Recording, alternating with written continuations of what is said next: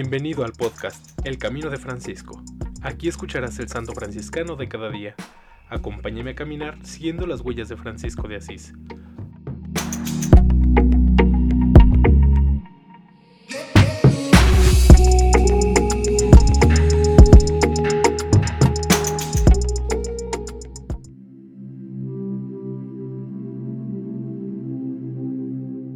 Mayo 2. Beato Vivaldo de San Geminiano ermitaño de la Tercera Orden, 1250 a 1320.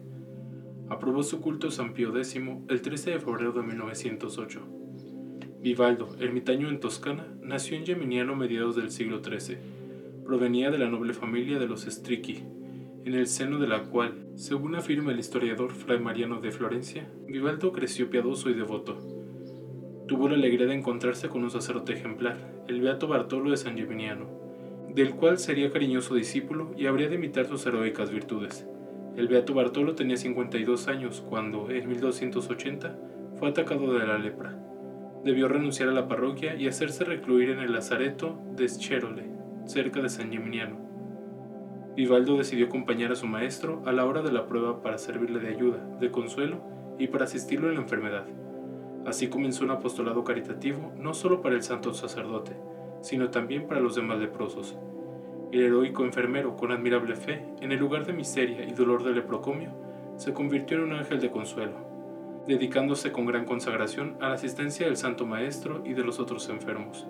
Durante 20 años, el discípulo estuvo al lado del Maestro con filial cuidado y devoción. A los 72 años de edad, el Beato Bartolo voló al cielo destrozado por los dolores. Vivaldo maduró entonces su designio de retirarse del eremitorio de Boscotondo, de Camporena, Tomó el hábito de terciario franciscano y se dirigió a la soledad. De allí en adelante, el mundo no lo verá más y será olvidado de todos. Pasarán otros 20 años y la muerte le revelará la nueva vida, inmutable e inmortal, colmada de gloria y de luz. Emularán los heroísmos de San Antonio Abad y de San Pablo Ermitaño. Vigilias prolongadas, alimento escaso, un poco de pan y hierbas, una pobre túnica franciscana, maceraciones y plegarias son la síntesis de su vida, una vida de inmolación y de expiación por los pecados de la humanidad. Su muerte fue plácida y serena. Consumido por las penitencias, exhaló serenamente su espíritu. En la tierra quedó como precioso regalo y fuente de gracia su cuerpo. Era el año 1320 y él contaba 70 años de edad. A su muerte, las campanas de Montallones sonaron a fiesta. En devoto cortejo, cantando himnos y salmos al son gozoso de las campanas, los habitantes de la región se dirigieron al eremitorio, donde encontraron el cuerpo exánime del ermitaño con las manos en actitud orante apretando el crucifijo. Fue transportado en hombros a Montaione, entre himnos e invocaciones. Su cuerpo fue sepultado en la iglesia del lugar y venerado con culto público por los habitantes de Montaione y alrededores. Alrededor de su eremitorio en el siglo XVI, los hermanos menores construyeron un convento.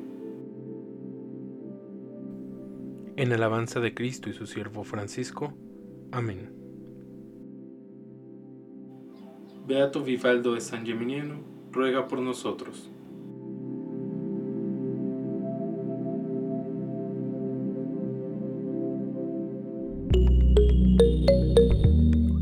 Te invito a que compartas este podcast y sigamos juntos el camino de Francisco.